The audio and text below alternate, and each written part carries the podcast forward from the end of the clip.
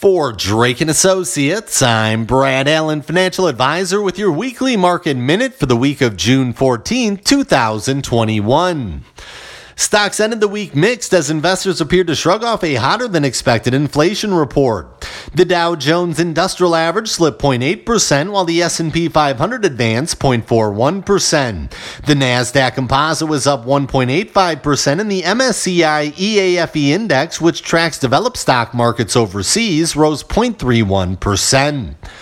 The market traded in a narrow range for much of last week as investors anxiously awaited the release of the Consumer Price Index or CPI on Thursday. May's CPI saw an increase in inflation that exceeded most expectations. Markets advanced on the news, sending the S&P 500 to a new record close and the Nasdaq Composite higher. Perhaps equally unexpected was the decline in the 10-year Treasury yield, which slipped to 1.45%, touching its lowest level in 3 months.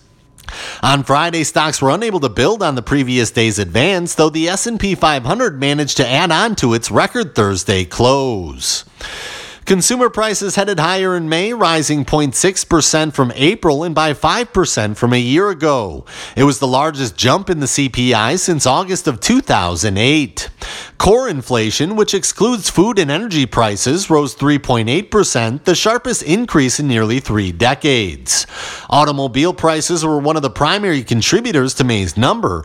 Used cars and truck prices jumped 7.3% month over month and 29.7% from a year ago.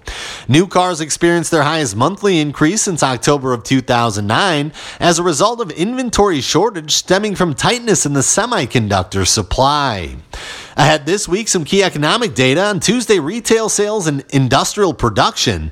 Wednesday, the Federal Open Market Committee announcement. And Thursday, index of leading economic indicators and jobless claims.